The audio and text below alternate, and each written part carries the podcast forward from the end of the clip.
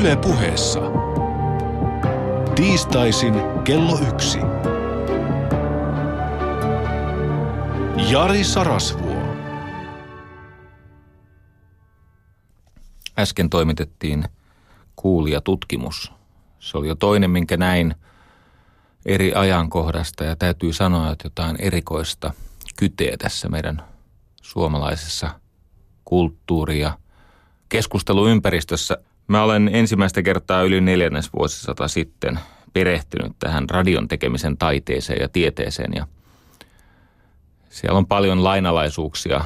Yksi on vaikka tämä, että älä koskaan yritä vaihtaa yleisöä. Että jos sulla on radiokanava, niin älä nyt ihmeessä tarjoa siinä kanavalla kahdelle täysin eri yleisölle erilaista ohjelmaa ja kuvittelee, että on turvallista vaihtaa sitä yleisöä. No monet yrittää sitä silti. Toinen vanha sääntö on, että jos huolehdit aamuista, niin loppupäivä huolehtii itse itsestään. Näissä kuulijatutkimuksissa tämä näkyy todella selvästi. Mutta kolmas on mielenkiintoinen ja varmaankin tosi. Ja se kuuluu näin. Ajateltu puhe, kuuntelua vaativa puhe ei missään olosuhteessa voi pärjätä musiikille, joka ei vaadi ajattelua eikä kuuntelua. Näinhän se varmaan on, mutta sinä teet poikkeuksen. Me kuule pärjätään yhdessä. Te olette tehnyt tästä pienen ilmiön, siis hämmästyttävän ilmiön. Kiitos. Öö, jos olet vähänkään niin kuin minä, niin ajoittain haluaisit pikkasen enemmän vääntöä koneeseesi. Mitä se tarkoittaa, että koneessa on vääntöä? No se esimerkiksi tarkoittaa sitä, että koneesta irtoaa tehoa, vaikka kierrokset ovat alhaalla. Se on se Newton-metri, tiedäksä. Niin kuin näissä formuloissa tai yksisylinterisessä kaksitahtisessa mopossa, niin kyllähän sieltä sitä tehoa saa irti, kun kierrokset ovat valtavan korkealla – mutta kun tämä elämä ei palkitse sitä, että jatkuvasti kiertää siellä äärirajalla, vaan pitäisi saada tehoa irti myös silloin, kun kierrokset on matalalla ja meitä uhkaa sakkaaminen. Siihen tarvitaan vääntöä. Ja tässä arjen elämässä vääntö edellyttää eheyttä. Se siis edellyttää sitä, että ihminen kestää ristiriitaisia tunteita, jännitteitä, kykyä ylläpitää tasapainoa liikkeessä. Miten se tasapaino muuten on? No yksinkertaisesti, jos ensin ajatellaan kehon tasapainoa, niin se on kyky neutraloida ulkoisia voimia. Voit kokeilla tätä. Seiso yhdellä jalalla. Ja etene vaikka yhdellä jalalla ja sitten pysähdy. Mitä paremmin pystyt keskivartalollisia sillä lantion paketilla ja ylipäänsä tällä kehoaistimuksella neutraloimaan ulkoisia voimia, sitä parempi tasapaino sinulla on. Ne, jotka saa luistella tai hiihtää, niin tietää, että kovassa vauhdissa tämä on erityisen arvokas lahja. Terveisiä niin Poriin kuin Tampereelle, jossa taitaa huomenna olla siellä siis Porissa aika kiihkeä tunnelma. Enkä usko, että nämä tamperelaisetkaan tulee luottamaan matalin kierroksiin. Mutta siellä väännetään. Tasapaino on kyky neutraloida ulkoisia voimia. Sisäisesti se tarkoittaa sitä, että se on toimintakyvyn säilyttämistä siitä huolimatta, että me koemme voimakasta ristiriitaa. Se on mielenrauhaa. Se on kaiken tuottavuuden ja semmoisen pitkäkestoisen, luovan elämän välttämätön perusedellytys. Ja tietenkin tämä eheys edellyttää kärsivällisyyttä. Siis sitä, että suostuu kärsimään – Tämä ajatus, että jos ei suostu osaansa, ei voi nostaa tasoaan. Mutta kun suostuu osaansa, saa nostaa tasoaan. Sen tunnehinta on siis kärsivällisyys. Toola mood på svenska. Patience. Niiden kaikkien kantasana on kärsimys. Et kestää elämään kuuluvaa kärsimystä. Tällaista me tänään pohditaan ja ne, jotka ovat tätä samaa pohdintaa harjoittaneet ensinnäkin – pikkasen lahjakkaamman prosessorin tukemana ja antaneet koko elämänsä sille, eivätkä siinä välissä silmät kiiluen saalistaneet rahaa tai jotain mainetta, vaan pelkästään tutkineet näitä asioita, niin he ovat päätyneet siihen, että melkeinpä paras asia, mitä ihminen itsensä eteen voi tehdä, on oppia tuntemaan se muukalainen jonka kanssa täällä joka tapauksessa joutuu kulkemaan, johon liittyy se suuri vaara, että sä päädyt hautaan sen muukalaisen kanssa, johon sä et koskaan halunnut tutustua. Ei kaikki ihmiset pääse lähemmäksi itseään elämänsä lopussa. On katkeria, masentuneita, pettyneitä, harhaisia vanhuksia. Ei kaikki onnistu tässä elämän pelissä. Se on itse asiassa aika harvinaista, että löytäisi kotiin. Löytäisi semmoisen osan itsestään tai semmoisen version itsestään, jota vihaisi vähän vähemmän ja jota perustellusti rakastaisi myös heikkoina hetkinä, koska tietää, mihin tämä versio itsestäni kykenee. Ajattele. Eihän tässä mitään muutosta keneltäkään vaadita. Pyydetään vaan sitä, että olisit vähän useammin se ihminen, jota jo nyt olet parhaimmillasi.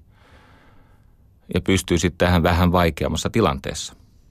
Nyt kun luen näitä palautteita ja seuraan tätä ohjelman ympärillä olevaa keskustelua, josta muuten näkyy semmoinenkin asia, että jos keskustelua ei päätetä, niin sen osanottajat viisastuu. Siis mieti tätä. Hyvä elämä koostuu kolmesta reservistä. Kolmesta varannosta. Siis meillä pitää olla kolme tämmöistä kyvykkyyttä tai kapasiteettia. On se biologinen reservi.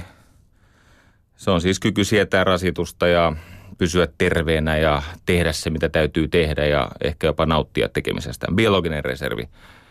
Se syntyy suhteesta stressiin. Jos oikeasti ymmärrät, mitä on stressi – sen eri muodoissa, milloin se on tämmöistä leikin ja luovan toiminnan synnyttämää eustressiä ja milloin se on purkavaa, tuhoisaa, syövyttävää distressiä. Milloin stressi rakentaa ja on välttämätöntä meidän hermoston ja hormonijärjestelmän kautta ja milloin se on tosiasiassa rapauttavaa. Kun sanotaan, että se mikä ei tapaa, se vahvistaa. Ihan paskaa. Jos se on niin raju se stressi, että se meinaa tappaa, niin se ei vahvista, se hajottaa. Se siis purkaa, se traumat- traumatisoi, se, se vaurioittaa. Mutta vastaavasti on olemassa rasitusta, jota ilman ihminen ei voi vahvistua.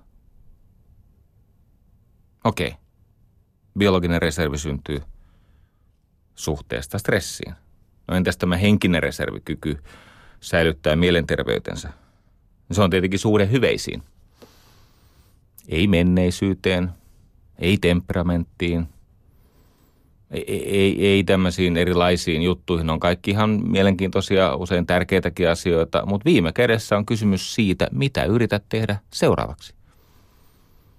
Elämästä koitui se tarina, jota olet tähän mennessäsi valinnoillasi vahvistanut.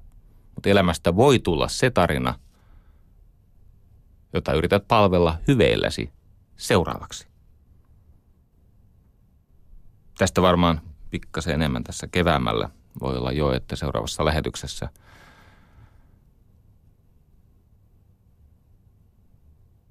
tämä henkinen kapasiteetti on suhde hyveisiin. Sitten tulee kolmas. Sosiaalinen reservi.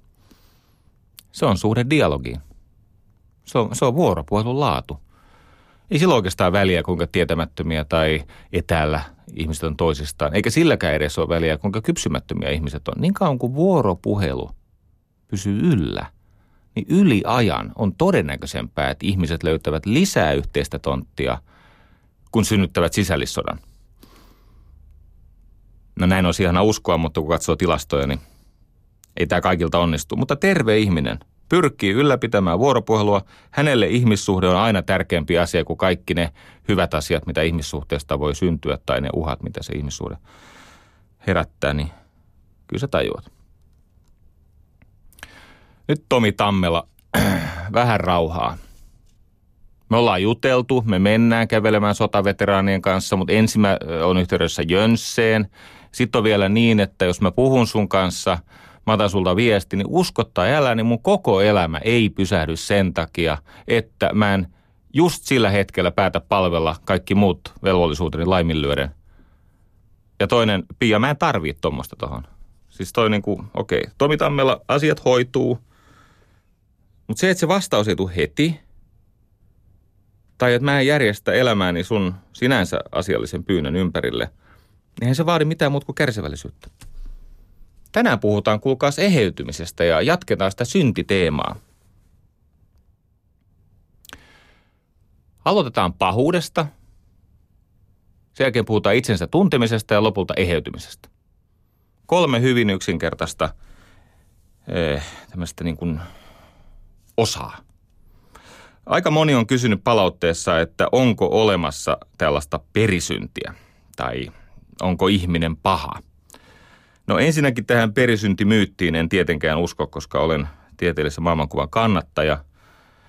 Mutta aika hauskaa, kun tätä työtä on tehnyt, niin olen saanut siis niskaani sekä tällaiset valan tehneet ateistit, joille se ateismi on tämmöinen maailmankatsomuksellinen sakramentti, että sitten nämä tota, raamattuhörhöt, jotka on sitä mieltä, että kaikkien muiden kirkot on näitä metropysäkkejä matkalla helvettiin. Hei, te olette molemmat turvassa. Kummallakin teistä on pointti. Toisella tosin peruste, perusteltu, mutta yksi semmoinen hämmästyttävä niin kuin, tilaisuus oppia tulee siitä, että ne asiat, jotka herättää itsessä riitasointua – eli hienosti sanottuna terveisiä Turkuun, dissonanssia.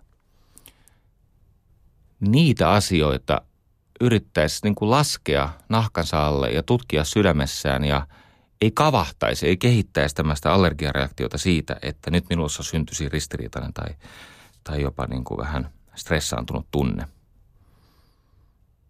Tämähän menee näin.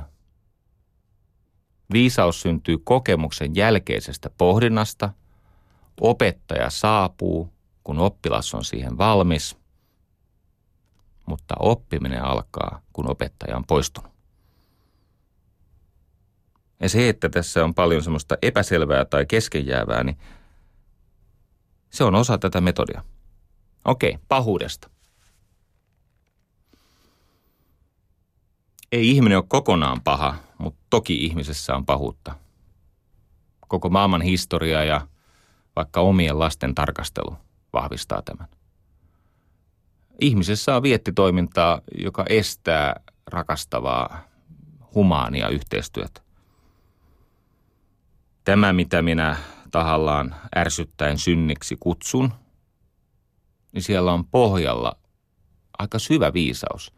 Se kreikan kielen sana harmatia, siis tämä Tämä on kuulemma vähän roisikäännös, näin mulle opetettiin, mutta siis tämä ajatus, että harmatia tarkoittaa sitä, että ihminen ampuu ohi tai tähtää ohi, ei ole yhteydessä maaliin, ei ole yhteydessä lähteeseen, jota joskus kutsutaan myös tämmöiseksi kohtalokkaaksi elämän kaikki tulokset synnyttäväksi luoneviaksi. Se oli siis kreikkalaisten tapa nähdä se. Hebrealaiset puhuu seederistä – se on sitä, että asioiden luontainen maailmanjärjestys murretaan. Poiketaan siitä, miten asioiden on hyvä olla. Ja sitten niin kuin viimeksi sanoin, niin nämä muinaisgermaanit, se sana synde, synde, se on este. Näissä on kaikissa semmoinen yhteys, että ne katkaisee ihmisen vuorovaikutuksen ja läsnäolon – sen energian kanssa, mistä kaikki hyvä elämässä tulee. Siis se virta, minkä kautta me voisimme itsemme toteuttaa. Toinen ihminen, suhde työhön, omiin tunteisiin. Niin, että menneisyys ei ole vankila, vaan se onkin koulu. Ja tulevaisuus ei ole harha, vaan se on syy ponnistella. Ja sen ymmärtäminen, että – se, miten tuhlaa tällä hetkellä tulevaisuutta, synnyttää ahtautta siihen arkeen, johon eräänä päivänä saavut. Ja tämänkin päivän arjen ahtaus on peräisin tietenkin menneisyydessäsi tuhlatusta tulevaisuudesta. Nämä kaikki liittyy tähän virran käsitteeseen. Tämä pahuus, mä on pyydetty pitämään siitä oma lähetyksensä, mutta, mutta todetaan nyt tässä vaiheessa, sikäli mikäli niin ei käy – että nämä keskiajan mystikot määrittelivät pahuuden semmoisella käsitepari, tai siis semmoisella ajatuksella kuin privaatio boni. Pahuus on privaatio boni. Boni. Bonari. Kyllä sä sen kuulit. Boni. Eks niin? Bonus. Bona fide. Pro bono. Bono. Boni on hyvä. Privaatio. Privaatti. Deprivaatio. Privaatio boni on hyvää. Se on ilman hyvää. Se on hyvän puuttumista. Se on siis sitä, että on niin vähän hyvää, että se liekki lepattaa ja sammuu. Ihmisessä on siis pimeyttä ja valoa. Ihmisessä on kaaosta ja hyvyyttä. Ja kumpaa ikinä puoltamme ruokimme, niin se tietenkin alkaa nousta määrääväksi ja se alkaa ennustaa tekemistä ja sitä kautta meitä voidaan ohjata, manipuloida. Privaatio boni, jos et ruoki sitä hyvää, jäljelle jää se pimeä kaos, se mitä kutsuttiin pahaksi. Mutta mitä se pahuus on? No arjessa se on sitä, joka estää siis hyvän leviämistä, estää sen kasvamista.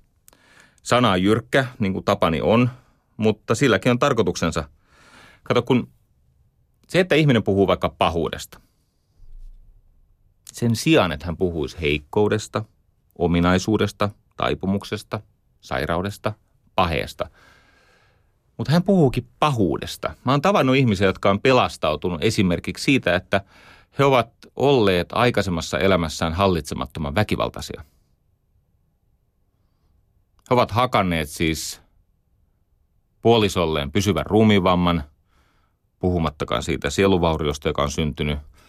He ovat väkivallalla pilanneet lastensa elämän ja he, lastensa lasten elämän, eli siis kylväneet niin kylmään tuuleen, että siitä niitetty myrsky on ylisukupolvinen. Mutta mä oon tavannut näitä ihmisiä, jotka on siis ollut käytökseltään hirviömäisiä. He ovat tehneet päätöksen alkaa puhua siitä omasta taipumuksestaan, paheestaan, heikkoudestaan, mikä ikinä. He puhuvat siitä nimellä pahuus. He siis tekevät itselleen näkyväksi tai selkeäksi sen, mitä vastaan he haluavat taistella. Tai, niin kuin on täällä tullut sanottua, niin vaikkapa monen alkoholistin suhde siihen alkoholiin, kun ne sanoo, että se on hengen myrkky. No ihan kirjaimellisesti ei se vie henkeä heti. No myrkkyhän se on, mutta no jaa. Unohtakaa viimeinen lause. Nämä seitsemän kuolemansyntiä, niin jos niitä ruvetaan pohtimaan siltä tavalla, että tahallaan dramatisoidaan, siis kärjistetään. Odotetaan nyt vaikkapa tämä viimeinen näistä, eli hengenvelttous, asedia. Siis sitä, että kieltäytyy taistelemasta oman elämän ilonsa puolesta. Mä kuulin kerran yhdeltä ihmiseltä, että hän oli pitänyt itseään koko elämän elämänsä ajan luuserina. Ja sitten kävi tämmöinen, että – hän kuuli uuden määritelmän luuserille. Siis luuseri ei ole se, jolta puuttuu jotain, luuseri ei ole se, joka ei osaa jotain, luuseri ei ole se, joka epäonnistuu, vaan luuseri on se, joka kieltäytyy taistelemasta elämän ilonsa puolesta. Tämmöinen määritelmä. Ja hän tajusi, että hetkinen, mulla on tämmöinen taipumus. Mä väistän sitä hetkeä, jossa mun olisi mahdollisuus puolustaa omaa elämäniloani. Ja se on luuseriutta. Ja sitten hän määritteli itse jatko, jatkoksi näin, että no voittaminen, no se on sitä, että uskaltaa yrittää puolustaa sitä iloaan. Mä oon tuntenut tämän ihmisen toistakymmentä vuotta. Ja se muutos on ollut käsittämätön. Osallistu lähetykseen Shoutboxissa. Yle.fi kautta puhe. Tai ajatellaan ylpeyttä. Ylpeys on siis ajatus, että maailman laki ei koske minua – minä olen vahvempi ja viisaampi kuin tosiasiassa olen. No tämmöinen ihminen voi sanoa, että ei tippa tapa, vaikka kaikki on jo mennyt. Terveys, perhe, tulevaisuus. Tai tämmöinen ihminen saattaa sanoa nuorena, että no ei tämä työelämä, ei tämä on mun juttu, tää, ei tämä kato, se on semmoinen alistava valtarakenne. Alistava valka, valtarakenne. Palataan muuten asiaan neljännesvuosisadan kuluttua sitten kun tämä velkavivutettu ilmainen raha on kadonnut.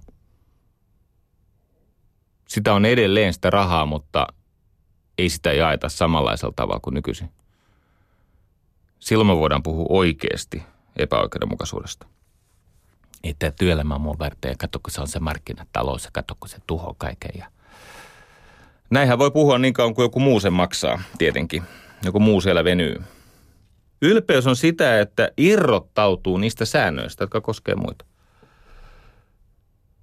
Jos sä rupeat miettimään, että no mitä se siis tarkoitti, että sen ylpeyden vastahyve oli urhoollisuus. Sehän tarkoittaa halua uhrautua. Huolehtia siitä, että elämässä on jotain pyhää, jonka eteen taistellaan ja otetaan riskiä ja, ja käydään kohti vaarallisia asioita. Ja sitä kautta palvellaan ei tietenkään ainoastaan itseään, vaan muita.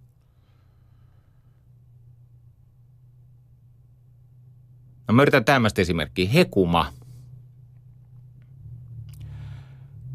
tiedätkö, kun ihminen sanoo, että mulla on niin tylsää vaimon kanssa, että tämmöinen harrastus hakeutua tilanteisiin, niin kuin välinpitämättömään seksiin. Mä oon kuullut tämmöisen, että kun, no, kun se vaimo ei tee mun kanssa semmoisia juttuja, mitä mä tarvitsen, niin aina löytyy joku, joka tekee.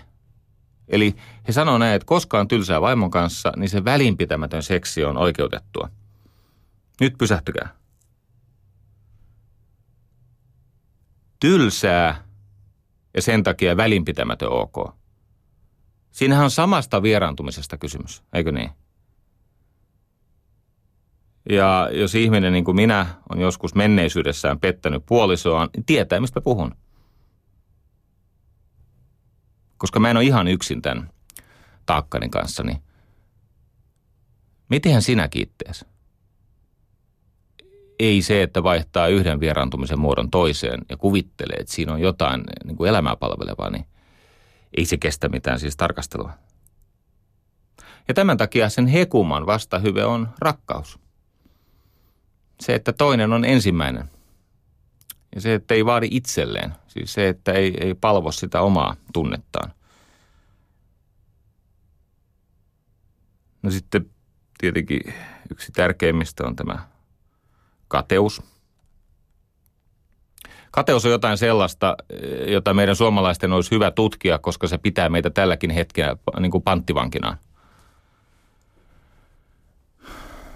Se estää meitä menemästä eteenpäin. Se estää...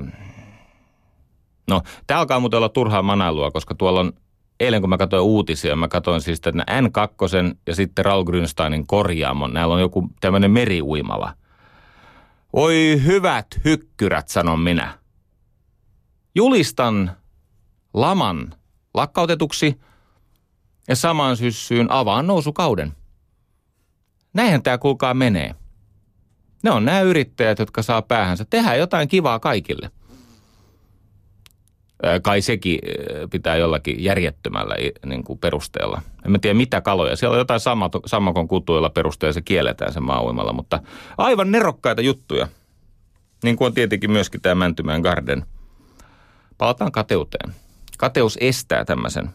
Mä tiedän siitä jotain, koska olen siihen perehtynyt sekä kokemusperäisesti että opiskelemalla sen 25 vuotta. Jos et saanut hepulia, niin mä ilmaisen tämmöisen tislatun – hieman ehkä väkevöityneen mielipiteen tästä kateudesta. Kadeihminen on koppava. Se unohtaa oman asemansa. Kade on ylpeä. Se on siis tietämätön syistä ja seurauksista. Ei se ymmärrä, mistä asiat syntyy. Hän on tietenkin tyhmä eli hidasoppinen. Ei pysty ihailemaan, samaistumaan, mallioppimaan, niin eihän semmoinen mitään opi. Ja ennen kaikkea hän on katkera, palvoo sitä vihansa – Vihanpitoaan palvova, ihmisen muodon saanut umpilisäke, johon elämän kuona kertyy. Ja miten tämmöistä kateutta, tämmöistä osattomuutta, jossa ihmisen oma kokemus puutteesta heijastetaan toisen ihmisen pahuudeksi, miten sitä hoidetaan? Oikeamielisyydellä. Eikö niin? Tunnustetaan sen toisen ihmisen onnekkuuden, lahjakkuuden, ahkeruuden ja ties vaikka minkä oikeutus ja lopetetaan tämä paheksuminen – Paheksuntahan sitä, että juo tällaista paskalietettä ja odottaa, että toiselle tulee ripuli. No tota, itse asiassa mä en joskus käy, kun seuraa, jos, jos antaa huomiota liikaa paheksuville ihmisille, niin tulee molemmille ripuli, mutta kyllä se jokaista paskaliitettä juo, niin, niin tota, se ei saa nostaa ripuli, se saa ameban. Sille käy niin kuin Nokialla kävi tässä taannoin. Hei Kade Parka, iloitse ihmisten onnesta. Iloitse siitä, että Raul Grünstein ja N2, ne on molemmat saanut nerokkaan idea. Valitettavasti se kohdistuu samaan paikkaan, mutta meriuimala helsinkiläisille. Ja avantointimahdollisuus ja ties vaikka mitä. Ja katokki, että et ryhdy poikkitiloon. Jos ryhdyn, niin omalla nimellä. Kiitos. Niin tietää, tota, tietää mihin huomiota kohdistaa. Mitä mä koitan sanoa, niin meissä on näitä esteitä, joita meidän pitää tutkia, ja se on tosi vaikeaa tutkia niitä pohjalla virtaavia voimia, jotka ajaa meitä harhaisuuteen. Ajattelen näin. Me ihmiset emme ole tekemisissä todellisuuden kanssa suoraan, vaan me osallistumme todellisuuteen maailmankuvamme kautta tämä maailmankuva on vähän niin kuin kartta, jolla me seikkailemme ja sitä sieltä kartalla etenemällä me, me, me niin kuin koemme heijastuksia todellisuudesta. Mutta tota, se todellisuus, mikä on siis oikeasti olemassa, ei ole se, mitä sä tulkitset. Ja meidän ihmisten ei kannata, niin kuin Joni Martikainenkin tietää, ja viisaasti auttaa meitä muutenkin ymmärtämään. Meidän ei kannata luottaa niihin ajatuksiin. No nyt sitten, mitä pienempi tämä maailmankuva, eli kartta on – sitä vääjäämättömämmin se on myös valheellinen. Sulla on pieni kartta, niin se mittakaava on niin roisi, että sulla menee oikeasti puro ja joki sekaisin. Sulla menee tämmöinen tota, pikku kukkula ja Mount Everest sekaisin. Grand Canyon ja oja. Pieni maailmankuva johtaa valheelliseen maailmankuvaan, joka aina johtaa siihen, että sä kolhit itseäsi ja muiden ihmisten elämää. No sitten kun uskaltaa ryhtyä totuudelliseksi – ja uteliaksi ja avoimeksi. Se maailmankuva laajenee ja tämä sattuu. Ja kun se kartta suurenee, niin se samalla totuudellistuu. Sitten tulee samalla tarkempi. Siis yleensä kun ihmiset riitelee, nehän riitelee sen takia, että jompi kumpi yrittää laittaa sen oman maailmankuvansa, sen oman karttansa toisen kartan päälle. No sehän on loukkaavaa ja sitten joissakin tapauksissa ihan järjetöntä, koska se ei toimi. Viisaimmat kysyy, että mitä sun kartalla lukee? Et, autas mua vähän, miten sä tän näet? Ja sitten vertaillaan karttoja niin, että yritetään luoda yhteistä karttaa. Nyt nämä mun luettelemat synnit, tai tämä irtisanoutuminen siitä yhteistyön ja siis tämmöinen erillisyyden harha, mikä aiheuttaa pahoinvointia. Nämä kaikki aiheuttaa valheellisuutta. Ja siis just synnyttää sitä, että ihminen vaikkapa taantuu kohtuuttomuuteen. Mä annan esimerkin, koska tämä on aika yleistä, kun puhutaan nykyisin tästä kilpailuyhteiskunnasta ja ylipäänsä pohditaan sitä, että pitäisi päästä eteenpäin ja pitäisi saada tämä työllisyys- ja talouskasvu käyntiin ja niin poispäin. No tehdäänpäs ajatuskoe. Kumpi on muuten parempi? tämmöiset venymistä vaativat tavoitteet vai nöyrää työtä, siis tarkkuutta ja nöyrää työtä vaativat tavoitteet? Kuvittele, että ihmisen teoreettinen maksi olisi sata, maksimi olisi 100 prosenttia. Ja sitten tämmöinen arjen hyvä suoritus olisi 50 prosenttia. Meillä on kahdenlaisia tavoitteita. A-luokan tavoitteet, on niitä venymistavoitteita – ja se suuri otsikko, ne jotka putosi jo, on siis kohtuuttomuus. Me pohditaan nyt siis kohtuullisuuden hyvettä ja kohtuuttomuuden syntiä. A-otsikko on 100 prosentin otsikko. Se tarkoittaa, että se tavoite on 100 prosenttia. Se voi teoriassa onnistua muutaman kerran elämässä, mutta se vaatii valtavaa venymistä ja karaisua ja ulosmittaamista muiden elämän alueiden suhteen. Ja sitten meillä on tämmöiset 50 prosentin tavoitteet, eli puolikkaat. Ja tehdään tämmöinen vertaus. Arjessa on totta, että 100 prosentin tavoitteista tyypillisesti puolet toteutuu. Eli se saanto on 50 prosenttia. Mutta sitten taas järkevästi, nöyrästi ja tarkkuutta vaativista, vaativista 50 prosentin tavoitteista niin on aika tavallista, että se, minkä ihminen kokee mielekkääksi ja mahdolliseksi, sen eteen hän laittaa enemmän paukkuja peliin ja 50 prosentin tavoitteesta sä saavutatkin täyden sataisen. Nyt jos saavuttaa 100 prosentin tavoitteesta 50 prosenttia tai saavuttaa 50 prosentin tavoitteesta 100 prosenttia, niin nominaalisesti nämähän on samat. Mutta mitä tapahtuu motivaatiolla?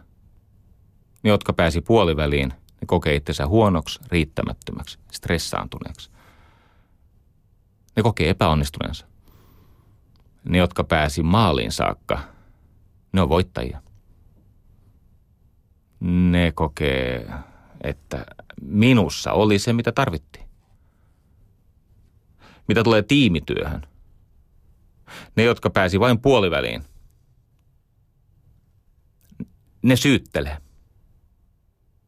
Ne on pettynyt itseensä ja sehän pitää heijastaa toiseen ihmiseen niin kuin kateellisetkin ihmiset tekee. Ylipäänsä lähes kaikki pahoinvoinnin muodot pitää heijastaa toiseen ihmiseen, että kestää itseään.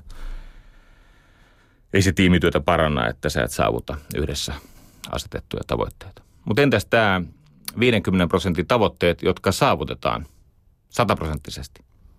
Siellä on valtava tiimihenki. Siellä voitettiin yhdessä.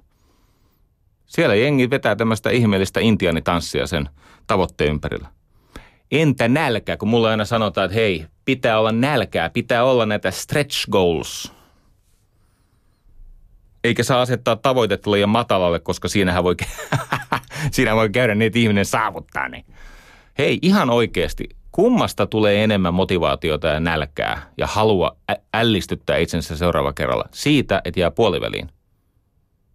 Vai siitä, että saalisti sen tavoitteen kiinni. Näin kevään aikaan niin jokainen laihduttaja voi kysyä itseltä, kumpi on viisaampaa, yrittää laihtua vähän vai liikaa. Kohtuuttomuus on siis sitä, että sä et tunne rajojas, jonka seurauksena sä yrität liian paljon ja se tuhoaa sen pelin. Tämä vanha viisaus, vähän liian vähän, on paljon paljon enemmän kuin vähänkin liian paljon. Vähän liian vähän. Siis vajaaksi jäävä. Vähän liian vähän on paljon paljon enemmän kuin vähänkin liian paljon. Ajattele kasvatusta. Tai parisuhdetta. Tai työnohjausta. Tai myyntitilannetta. Se, mikä jää vähän vajaaksi, se jättää toiselle ihmiselle tonttia osallistua. Eikö niin? Se toinen pääsee mukaan siihen juttuun, eikä koe itseään ulkopuoliseksi ja vieraantuneeksi ja erilliseksi – ja alistetuksi. Se pääsee mukaan siihen ja kas kas. Siinä käykin niin, että se haluaa yhteistyön nimissä yllättää toisen.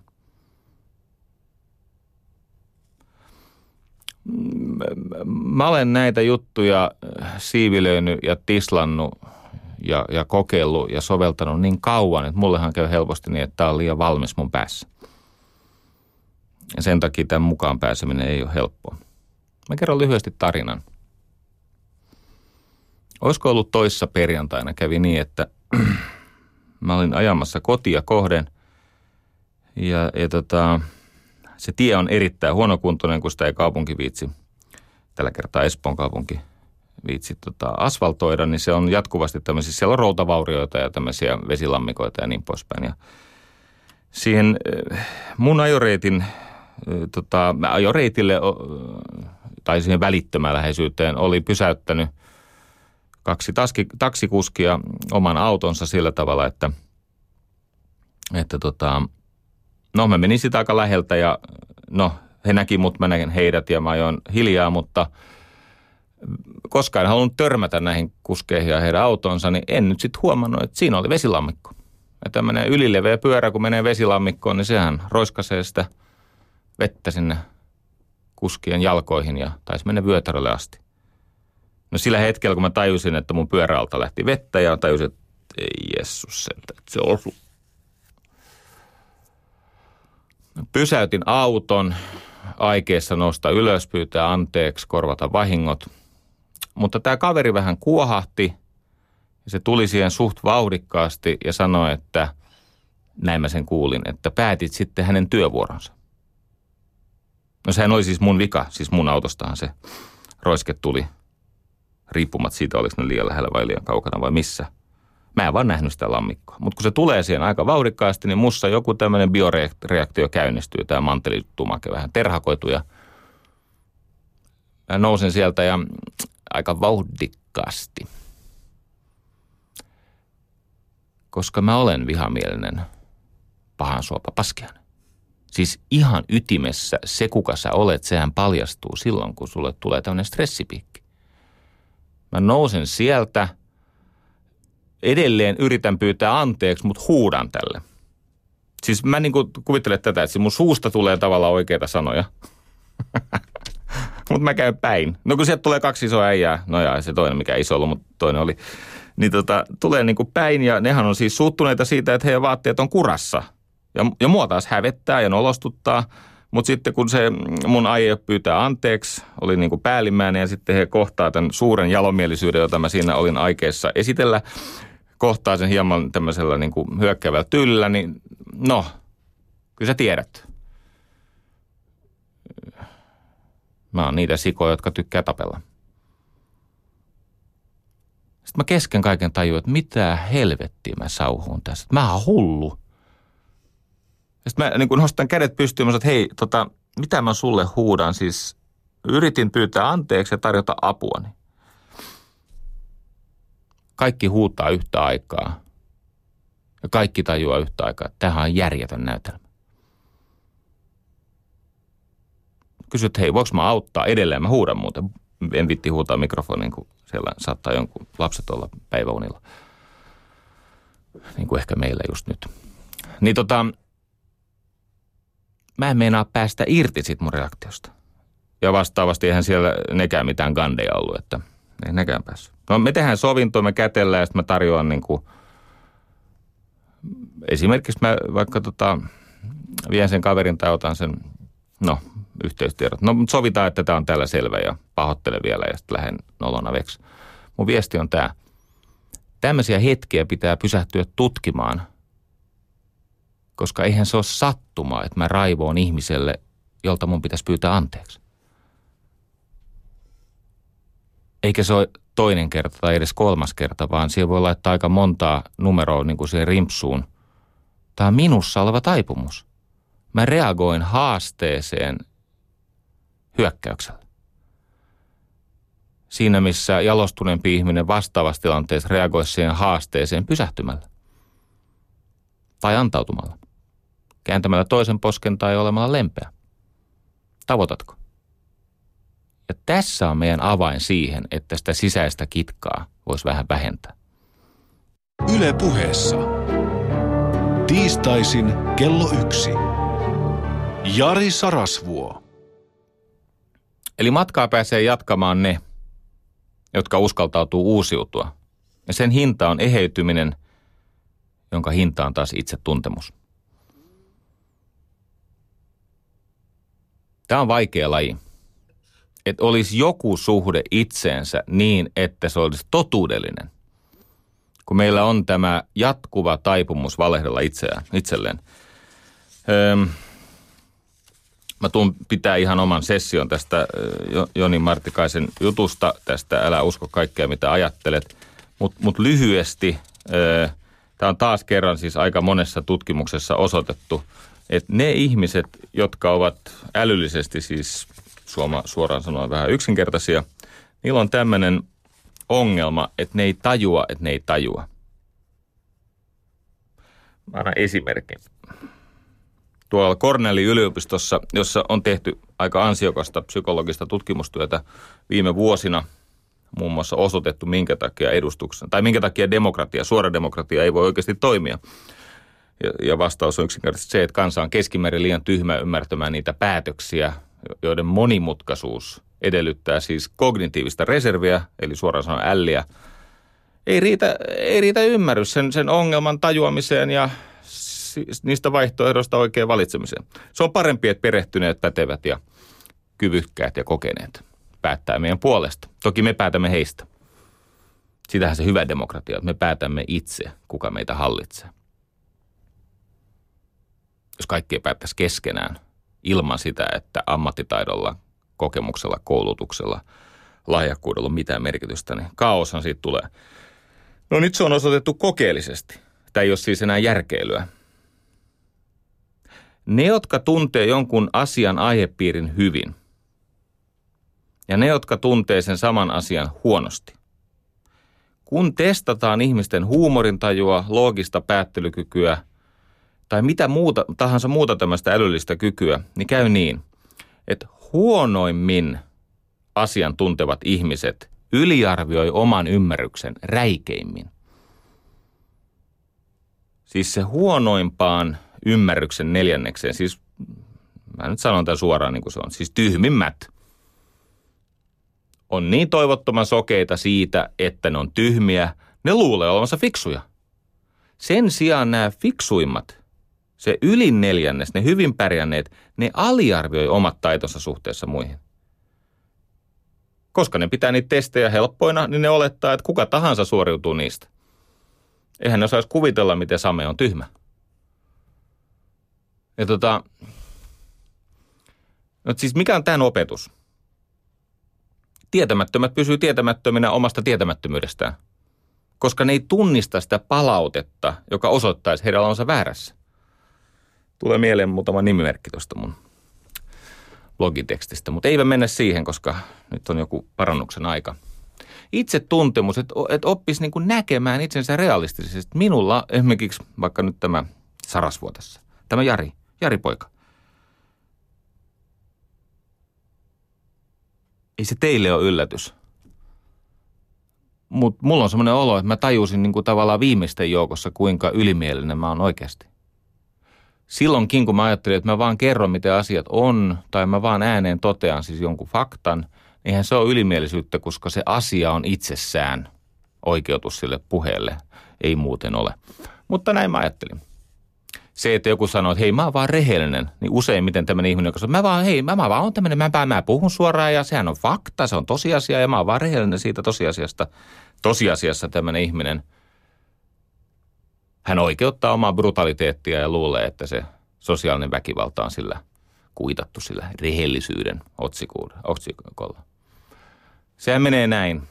Tämä on muuten ikivanha. Tämmöinen amerikkalainen sosiologi Charles Horton kuuli jo vuonna 1902, eli 110, 111 vuotta sitten. Hän siis sanoi näin, että minä en ole se, joka luulen olevani. Enkä minä ole se, jonka sinä luulet minun olevan, vaan minä olen se, jonka luulen, että sinä luulet minun olevan. Siis ajatus on se, että mä reagoin herkemmin mun kuvitelmiin sun tulkinnoista itsestäni kuin siihen, että mä oikeasti pysähtyisin sen palautteen äärelle, että kuka mä oikein oon. Ja tähän on olemassa hyviä työkaluja. Ja niiden työkalujen käytöstä mu- muutama asia. Siis työkalun idea on, on se, että se itsetuntemus synnyttää hermotusta todellisuuteen, eli se sun kartta maailmasta. Se ei enää olekaan pieni ja epätarkka ja valheellinen, eikä siellä kaikki kokemukset palaudu sun oman egon sisäänpäin käpertyvään tämmöiseen vahvistusharhaan, eli siihen, että sä – keräät havaintoja, joilla sä voit vahvistaa sitä omaa valheellisuuttasi. Vaan se johtaakin siihen, että sä alat nähdä, miten asiat tosiasiassa ovat, riippumatta siitä sun oman persoonan tarpeesta. Varoituksen sana. Tämmöinen tota, todella vahva itsetutkiskelu ei ole ajankohtainen silloin, kun ihminen on kriisissä niitä kaikkein vaikeimpia tunteita elämässä ei pysty käsittelemään silloin, kun ne tunteet koetaan. Silloin, kun sä oot todella vihanen tai masentunut, niin siinä tilassa, missä sä koet voimakkaan tunteen, niin sä et siinä tilassa pysty turvallisesti käsittelemään sitä tunnetta. Sama koskee muuten rakastumista. siinä tilassa, kun ihminen on rakastunut, niin ei hän pysty järjellä käsittelemään, mitä kaikkea tästä seuraa. On parempi antaa ajan kulua. Nyt on jo niin monesta lähteestä tullut kiistaton näyttö, että jos tapahtuu jotain karmeeta, jotain traagista, niin sen suuren menetyksen tai, tai tota murheen yhteydessä annettu tämmöinen äh, debriefing, siis tämmöistä äh, trauman jälkeistä äh, stressioiretta ehkäisevä psykologin interventio, se on vaikutukseltaan itse asiassa tarkoituksensa vastainen. Se syventää sitä ongelmaa. Siellä on joku psykologi, joka haluaa vaihtaa pikkasen muistiinpanoja, niin istutaan alas ja lähetellään toiselle erilaisia lähteitä. Menetyksen ja murheen hetkellä ei ole viisasta vatvoa, on vaan viisasta palauttaa arjen rutiinit, jatkaa matkaa. Sitten kun ollaan vahvoja, niin voidaan palata, jos se on tarpeen, jonkun asian käsittelyyn. Ja tämä ei ole mielipiteeni, niin kuin ei niin moni muukaan asia täällä. Se traumaterapian ajoituksessa ja annostelussa täytyy olla tarkkana. Näin tiedetään siis kymmenen tuhansien ihmisten otosten tutkimuksista ja tutkimusten tutkimuksesta. Murheiden menetysten vatvominen silloin, kun ihminen on heikkona, se on vaarallista, haitallista. Johtuu juuri tästä. Sitten kun on aikaa kulunut, sä oot vahvoilla. Ylipäänsä ihmistä ei kannata opettaa silloin, kun hän on heikoilla. Paras hetki tukea ihmistä on se lyhyt hetki, jolloin hän on tarpeeksi vahva, että voi vastaanottaa apua. Sen takia ensin hoidetaan köyhyys, sairaus, hygieniaongelmat, sosiaaliset ongelmat. Ensin lopetetaan ryyppääminen, sitä aletaan hitaasti raitistua. Ensin se akuutti apu, jonka avulla pääsee irti siitä kauhusta, ja sitten vasta paljon myöhemmin mennään niihin syihin, jotka ajoi mut tähän kauhuun. Mutta niiden syiden tutkiminen silloin, kun voi huonosti. No vähän toista itseäni, mutta se ei ole varmaan enää sulle uutinen. Siitä on haittaa. Ajattelen näin. Ihmisessä on aina kaksi osaa. On tämä itseys, eli se illuusio itsestä, ja on toiseus, eli illuusio siitä, mitä muut musta mahtaa ajatella. Itseys ja toiseus. Ja nämä, tämä itse ja toiset, sekin jakautuu kahtia. On siis se osa, mikä on itselle tunte, tunnettu, siis se, minkä sä tiedät itsestäsi. Se, mikä on sulle avoin, avointa, jännitteetöntä, mm, eikö niin? Se, minkä sä varmasti tiedät kokemusperäisesti ja pohdinnan kautta. Ja sitten on tietenkin itselle tuntematon. Eli se, mikä on hämärän peitossa tai kokonaan kätketty. Ja sitten vastaavasti on toisille tunnettu, eli se, mitä ihmiset susta näkee ja mitä sä oot heille ehkä paljastanut ja on tunnettu pitkän aikaa, ne on oppinut susta jotain. Ja sitten on toisille tuntematon. Eli se, mitä sä piilottelet muilta. Ja iso osa tästä niin kuin elämän oikosulusta johtuu siitä, että sä käytät energiaa kätkeytymiseen tällaisten valheellisten näytelmien ja fasadien ja kilpien, siis persoonaan naamio, tämmöisten kilpien ylläpitoon. No sitä ajattele, kun on semmoinen tontti, missä on itselle tunnettu ja toisille tunnettu. Se on avoin. Siellä me hyväksymme toinen toistemme erilaisuuden, opimme siitä nauttimaan, hyödyntämään sitä, lahjat ikään kuin palapelin lailla, ne muodostaa isomman yhteisen ehyen kuvan – Itselle tunnettu, toisille tunnettu. Siellä voi ottaa riskejä. Ihan mahtavaa, eikö niin? Sä pystyt sellaiseen työhön, missä on riski ja missä hyödynnetään toisen erilaisuutta yhteisen tarinan toteuttamiseksi. Koska sä tunnet tämän osa itsestäsi ja hän tuntee sinusta sen osan, minkä säkin tunnet. Jari tietää, että Pertti tietää Jarista sen, minkä Jari tietää itsestään ja tietää kaikille lisäksi, että Perttikin tietää. Ja parhaimmillaan myös Pertti tietää, että Jari tietää sen, mitä Pertti on saanut itsestään selville. Mutta sitten on tämä toinen alue. Itselle tunnettu, toisille tuntematon.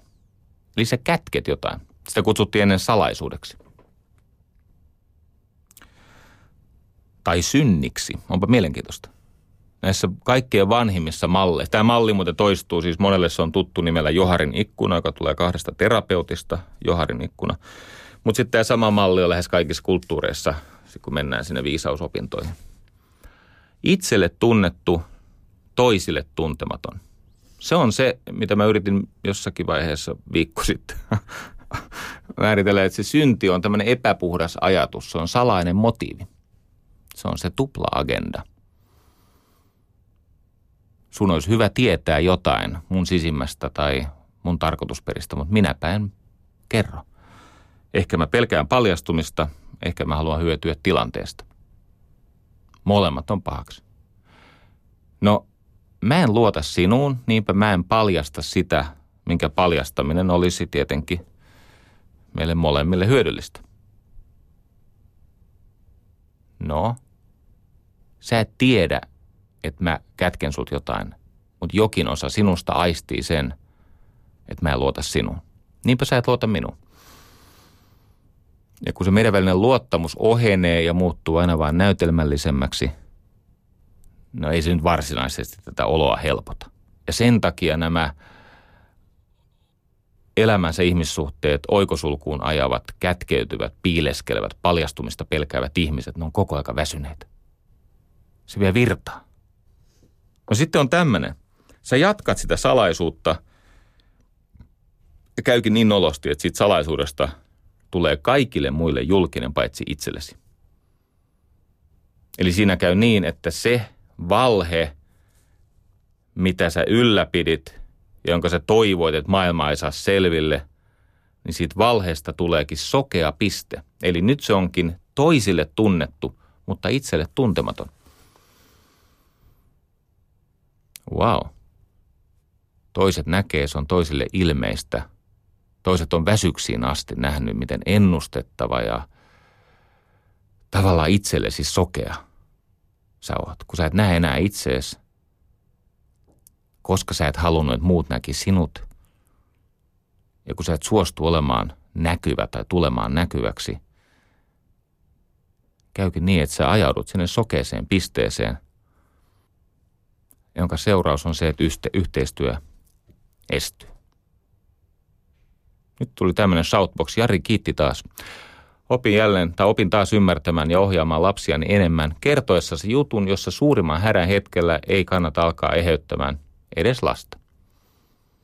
Se on totta. Ensin kipu pois ja turvallinen tilanne palautetaan ja poistetaan siihen liittyvä häpeä ja mielipaha ja sitten kun kuluu aikaa, niin voidaan myöhemmin ymmärryttää sitä lasta olettaen, hän on sen ikäinen, että ylipäänsä siitä ymmärryksestä on vielä mitään hyötyä.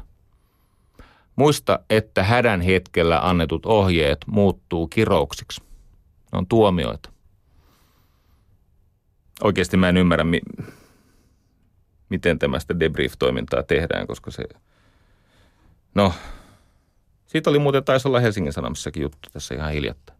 Olisiko ollut viikonvaihteessa? Itse luin semmoisen kirjan kuin Redirect. Yhtä kaikki, itselle tuntematon, toisille tunnettu johtaa siihen, että yhteistyö estyy. Muut alkaa pitää sua pellenä koska mä oon ollut tässä asemassa, mä en, ole, en ole, siis mä oon ollut semmoisessa vaiheessa, että mä en ole tajunnut, millainen mulkku mä oon. Mä en ole tajunnut, että mä oon narsistinen, pahansuova, vihamielinen paskian. En ole erityisen ahne, mutta olen hekumallinen, enkä ole kade juuri lainkaan. Sen opin tässä viimeisen viiden vuoden aikana, kun asiat ei mennytkään hyvin. En silti alkanut kadehtia. Niitä, joita taivaan isä tai joku muu todennäköisyyden Jumala on siunannut. Sitten on vielä yksi tontti. Itselle tuntematon, toisille tuntematon. Se on mysteeri. Siellä asuu ihmisen potentiaali. Ja kuka tahansa ihminen, joka koskaan sua tulee vastaan, hän kantaa kahta suurta juttua mukana. Jokainen vastaantulija on sun mestarisi. Hän pystyy opettaa sulle jotain sellaista, mitä et omin nokkinesi pysty. Hän on kokenut, ymmärtänyt, tai häntä on siunattu jollain lahjalla, jota sulle ei ole.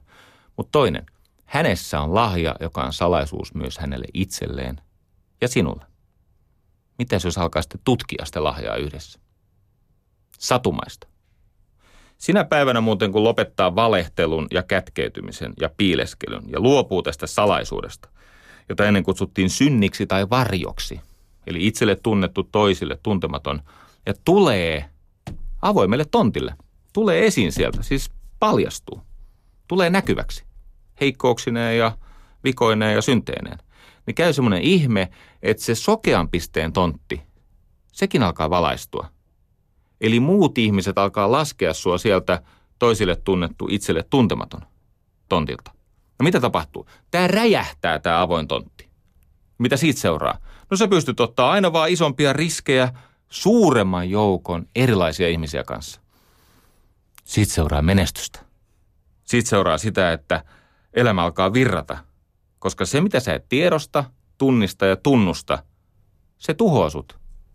Se kuristaa sua – ja ainakin se maksaa niille ihmisille, joiden elämässä sä toimit ja oot läsnä. Ja vastaavasti, kun sä tuut näkyväksi, eli siis sä oot tutkinut näitä epäterveitä motiiveja ja sä et enää yritäkään valehdella, niin käy hyvin. Tämä on se syy, minkä takia siellä aikaisemmin, no esimerkiksi tämä Aristoteles pohti tätä harmatia, peripetei ja anagnorisis. Ensin saa selville, mikä kohtalokas luonnevika pitää mua panttivankina. Sitten tulee se kohtalon käänne, joka paljastaa sinut itsellesi. Nyt tulee tilaisuus laajentaa sitä karttaa, sitä maailmankuvaa, jolla sä seikkailet. Ja sen laajentamisen ehto on se, että sä et palauta kokemuksia itseesi. Eli sä et elä siellä mielessä vankilassa, vaan osallistut maailmaa aistien kautta. Tämä on koko mielenterveystyön ja tolkkuihin tulemisen ehto. Yle puheessa. Tiistaisin kello yksi. Jari Sarasvuo.